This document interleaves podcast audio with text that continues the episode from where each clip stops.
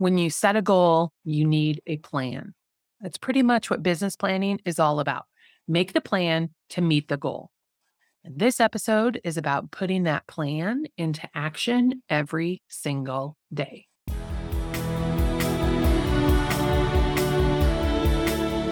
Welcome to the Savvy Agent Podcast, where we help real estate agents build a thriving business so they have financial freedom in their life without having to work 24 7. I'm your host, Heather Wright. Now let's get to it. In the last couple of episodes, we've talked about setting your goals, having a big picture goal, and then chunking that down into smaller, manageable pieces.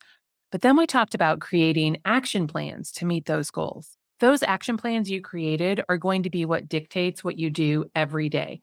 And having a daily plan is going to keep you in momentum. It's the recipe for daily success. We did a podcast on my exact recipe for daily success, which you can listen to. I'll put a link in the show notes because it's kind of a long blog link, but you can like scroll through your podcast player and get it, or you can go to our blog and listen to it there. The factors that drive your everyday work are going to be set by your annual goals. You always want to be in momentum, moving forward toward those goals. So let's use our sphere of influence and past clients as an example. These are people we already know. In theory, they already like, if not love us. 75% of my business comes from past clients, repeat business referrals, and sphere of influence. You know, people I already know that know I'm a realtor and now they're ready to have some sort of real estate transaction. I'd really like to continue that 75% trend. And to do so, I need to stay visible with this group of people. But I have a lot of past clients. After 12 years of selling real estate, more than 800 closings, it adds up to a big list. And honestly, you know, not all of them are people that I want to call every month. So in my action plan, I need to keep it simple and executable. As soon as I complicate it, I'm not going to do it. This is what I know to be true about myself. And that's why we talked about recognizing who you are and working with your strengths and knowing what your weaknesses are so that you can work around them. So, my action plan for working my past clients at my sphere of influence has evolved into this. Every year, I'm going to send a house anniversary card. I will send monthly home value emails. I'm going to try and reach out to them every quarter with some form of personal contact. I'm going to send a holiday card. New this year and still in process, we're sending just listed and just sold postcards in the mail to our past clients. And of course, I'm going to engage with them on social media. And I also send a monthly newsletter. That sounds like a lot of stuff, but it's not too bad when you figure out the plan for each item. Turn it into a system and incorporate it in your daily schedule when needed. Now, if you've been listening to this podcast for a while, you know that I use Follow Up Boss as my CRM. And whenever somebody asks the question, what CRM should I use? I always answer Follow Up Boss because it's so easy to use and you can truly customize it to work in many different ways. It's not a one and done situation. You can tailor it to your needs specifically. So, for my annual house anniversary card, my system is pretty simple and easy to execute, which are the two requirements for me to get it done. I set up a smart list and follow up boss based on a custom field with the anniversary of their closing and when someone pops up on that list, I can schedule my cards to be sent through AM Cards, which has a cool integration with Follow Up Boss. It's not perfect. There's, you know, some things you kind of have to work with, but it's a lot better than not having an integration and having to do everything manually. So I set up the card template and I even write out like generic text to include in inside the card and I just have to click a button and make it go. I can even schedule it well in advance. And then if I need to edit anything, I can click on the card, like I click send to send the card, and then I click on the card and it automatically opens the AM cards interface. And then I can make any changes very easily there. It's quick, it's easy, and it's super effective because people love getting cards. As I'm working through my smart list, I will naturally make it to the house anniversary list, and that's when I send out the cards. My monthly home value emails I send through my website, and this is a set it and forget it system. It is one and done. We use KV Core as our website, and they have the ability to send monthly home value emails. You could also send market reports, but sending two things seems like overkill from that database. So we just send one home value once a month. And that system is set up where I've got a checklist of items that needs completed for our post closing action plan. And it's actually my assistant that takes care of all of this. So I don't even have to do it. But even if I did, it's so easy to do. You just update the address, and click the little button that says send home value. Now, we do this right away after closing just to be done with it, but you could also create a task reminder to set this up at a certain amount of time after closing. Like maybe you want to set it up nine months after closing and then count that as one of your quarterly touches to the client by explaining this new feature that they can expect each month. If your website doesn't have a home value or home valuation feature, you can partner with a lender that offers HomeBot. I've heard good things about HomeBot. And if you partner with a lender, it's like $25 a month, which is pretty inexpensive. And I think you get like 500 clients to, I mean, you get a lot for $25. So, you know, if you're not sure what lenders have HomeBot, I'm sure if you posted on Facebook, hey, anybody know a lender that uses HomeBot? You would probably get dozens of answers and they would fall all over themselves to hook up with you and of course, you're going to be sharing that information with them because they're going to see the same thing. My understanding is that you have to have a lender partnership in order to use HomeBot. I don't know if that's true or not. I don't use HomeBot personally, but from what I understand, people, agents, lenders, and even consumers really like it. So if you don't already have a solution, that might be a good one to check out. When it comes to contacting my past clients on a quarterly basis, somewhere along the line, I heard a recommendation from a coach to stay in touch with your past clients every quarter. Call them on the phone every quarter. And you know, I don't really love calling my past clients four times a year. Whenever I do, and actually, I took a break while noting out the framework for this podcast, I took a break and I called a past client who I'd been thinking about. Her husband is sick, and I just wanted to, to say hello. And I hadn't heard from her, or seen anything on social media for a while. And it never fails. She said it when I called her, and they always say it when you say, Hey, so and so, how are you? How's everything going? It's been a while since we talked, and I was thinking of you and just wanted to call and hear your voice and say hello. And they always say, Oh, I still really like my house. It's crazy. Like, I'm not calling to see if you want to sell your house. Of course, that's the thing that we have in common is that I'm their realtor, but it's really awkward, isn't it? So while I rarely call my past clients, I will email them. And I found that when my agents, I have a couple agents on my small team, when they believe in the value of what they're emailing, it'll actually get done. When they don't believe in what they're what they're doing, they don't do it at all. So the system for quarterly follow-up, it's another smart list and follow-up boss. And it's just set up so that if we haven't had communication with that past client in the last quarter, they show up on that smart list.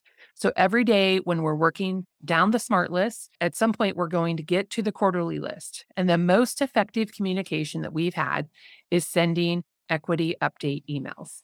I did a podcast on the magic of equity updates, and I'll link that in the show notes as well. So you can go back and listen to that again. But equity updates are still magic. And we still find that that is one of the most effective ways to stay in touch with our past clients on a quarterly basis without having awkward phone call conversations with them about how much they still like their house. Of course, we could also reach out and have a conversation with them. It's truly up to the agent to choose what works best for them and that particular client. And I would encourage you to figure out what works best for you as well. Now, we send a holiday card. Around this time of year, we start thinking about holiday cards. We've sent out Thanksgiving cards before, sometimes Christmas cards. We've even sent Valentine's Day cards before. But anytime you send a holiday card with the AM cards integration with Follow Up Boss, it sounds like I'm a commercial for AM cards. I'm not. I just use it and I love it. Anyway, it's super simple to set up a template. And then as you're going through all your clients, your sphere of influence, you just click the button to send the card. I could probably export a mailing list and have them mailed out in bulk. But honestly, the system is so easy. Plus, it also gives us a chance to double check that they didn't sell their home when we weren't looking. And when we send our holiday cards, it's usually a slower time of year. So, you know, I think it's okay to take an, a couple of extra moments to physically hit send on each client record. Plus, we might you know, we might decide that we don't want to send a holiday card to somebody. Maybe maybe they somehow made it onto the wrong list. Who knows? There's lots of different things that go into that. And I'm a big fan of automating as much as you possibly can. In this case, I like to do it manually. This year, I've added a couple of different things to our past client sphere of influence business plan. And one of those is sending just listed and just sold postcards. So you can imagine, probably right off the bat, that one of the problems we found was six months ago when we were sending out just listed postcards. By the time they hit the mail, they were already sold. So for the last few months, it's sort of turned into just sold postcards. Although as the market normalizes, we'll get back in the habit of sending just listed cards. So it's a new system that I implemented just this year and it's got some bugs and I'm still working them out. But do you hear that? I'm not freaking out that it doesn't work perfectly on the first day. I recognize that it's going to take a little bit of effort because it's largely a manual process and it's not super simple. And because it's not simple, you know, I like simple. I've kind of gotten behind on the project. So I need to stop that immediately and figure out a solution. But this podcast is not about the solution to this problem. So ideally, whenever we have a new listing, we'll send out that just listed card to our database that lives near the listing. And I sort that by zip code or by towns. It just depends on how large the list is. We have a card template created, but that's also a manual process to update. When the card sells, we'll typically send that to the same list that we did for the just listed so, part of the solutions to my problems with this project, I think, is probably going to be delegating it to the team to do. But that's on my list of 2023 projects to complete. So, this is another example of having a project on your business plan. Even if you don't know exactly what needs to be done, you're still earmarking a portion of your business plan for this particular project. You know that it needs work. And honestly, sometimes you have to do the work in order to figure out what needs to be done. And I think that doing and then documenting your process as you go and then evaluating what worked, what didn't work, how long am I going to ignore this project, evaluating what you're actually experiencing is going to help you gain momentum with that particular project as well. Engaging on social media seems like a no brainer, but if I don't have it specifically on my list of things to do, I'm not going to do it. So I give myself 15 minutes every day to engage with people on Facebook, not other agents, my friends outside of real estate, past clients, my sphere of influence, those people. I scroll the feed and I make comments on their posts, and maybe I send them a follow up message or even a card with a photo that they posted. People love Halloween photos. Like if they have kids and they post pictures of their Halloween costumes, those make great cards to send to people. So, to back to school pictures or graduation pictures, anything that they might put on their refrigerator because it was a fond moment, a recent memory that they're fond of, that would make a great card. Now, my best intention is to note in follow up boss that I was in touch with this person on social media, but I'm human and I usually fall behind in that.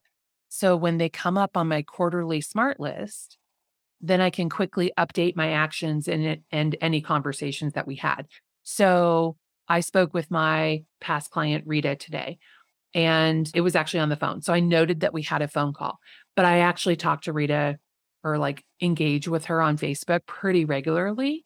And so, although she hasn't really been posting a lot lately, and she explained it's because she got a new phone and locked out of her account. And so I got a lot of information about why she hasn't been on Facebook. And so now I can follow up with that when I see her next post on Facebook. I can say, oh my gosh, that's great, and follow up regarding the conversation that we had. But sometimes it feels like you just talked to somebody. And that's why you want to have all of these people come up on that quarterly smart list because even if you did just talk to them, that's okay. That's an easy note where you can just talk to Heather on Facebook yesterday. But you should also double check that it was yesterday, that it wasn't six months ago. You think you talked to somebody two weeks ago, and it was actually four months ago. So time can really escape us because we're very busy people and we're juggling an awful lot. And so when you think that you just talked to somebody, double check that it really was recently because it may have been a little bit longer than what you thought. That quarterly smart list, it's sort of a fail safe to make sure that you're actually giving the attention to the people you want to give attention to. You know, a newsletter is a fancy way of describing an email. Basically, I email my database once a month and include interesting things like some highlights on what's currently happening in the market, maybe a video if I've got a recent one that's relevant, a listing, maybe two listings, depending on what I've got going on at that moment. And if I don't have any listings available, like has been the case for the last couple of years, they all have sold so fast, then I might share the most expensive listing in the marketplace because that's less likely to sell in the next 24 hours. So just, you know, I, I try to include some fun, interesting things, some links where they can see various types of listings, whether it's just listed, price reductions, foreclosures, whatever groupings of things that people are going to be interested in. What, what they're interested in my market is probably going to be different than in your market. But the newsletter is so simple. It's a template. I duplicate it every single time. I wrote it. It's in my voice. It takes maybe an hour to update it with the information that pertains to this month's newsletter. The newsletter is so simple and incredibly effective. I only send it once a month. So the third Thursday of the month is when I work on the email. It takes probably about an hour for me to polish it up. It's a template that I duplicate each month and then just change to whatever is happening that month. And I send it out on Friday morning. And then the people who engage with that newsletter, they maybe visit our website and look at homes for sale. Maybe they do a home valuation. They do something, they've clicked on a link and they land on our website and something happens, they're going to show up in our re engage smart list. So then we can say, oh, hey, friend, I see that you are interested in homes on the south side. What's going on? Are you thinking about making a move? So it opens the opportunity for follow up conversations. You can probably see how each one of the items within my past client sphere of influence action plan work together to keep me front and center, top of mind with this subset of people. But it's not like I do the same things every day. Some things, like the newsletter, are once a month. Some days I might not get to my quarterly smart list. Some days I might not have time to engage on social media. But I've got the system set up to remind me to do these things. And all of these items keep me in momentum working toward my big annual goal. But none of them are incredibly overwhelming where I get discouraged because I'm not at that annual goal because I'm focused on what I have to do every day. How are your goals coming together? Can you see how having it all mapped out is the secret to meeting your big annual goals without being overwhelming on a daily basis? If you're interested in getting some extra support with your business plan, or maybe you just want to swipe my systems and install them in your business, check out Savvy Agent Club. I'll have a link in the show notes. Thanks for listening, and we'll see you next week where we're going to put our goals on rinse and repeat.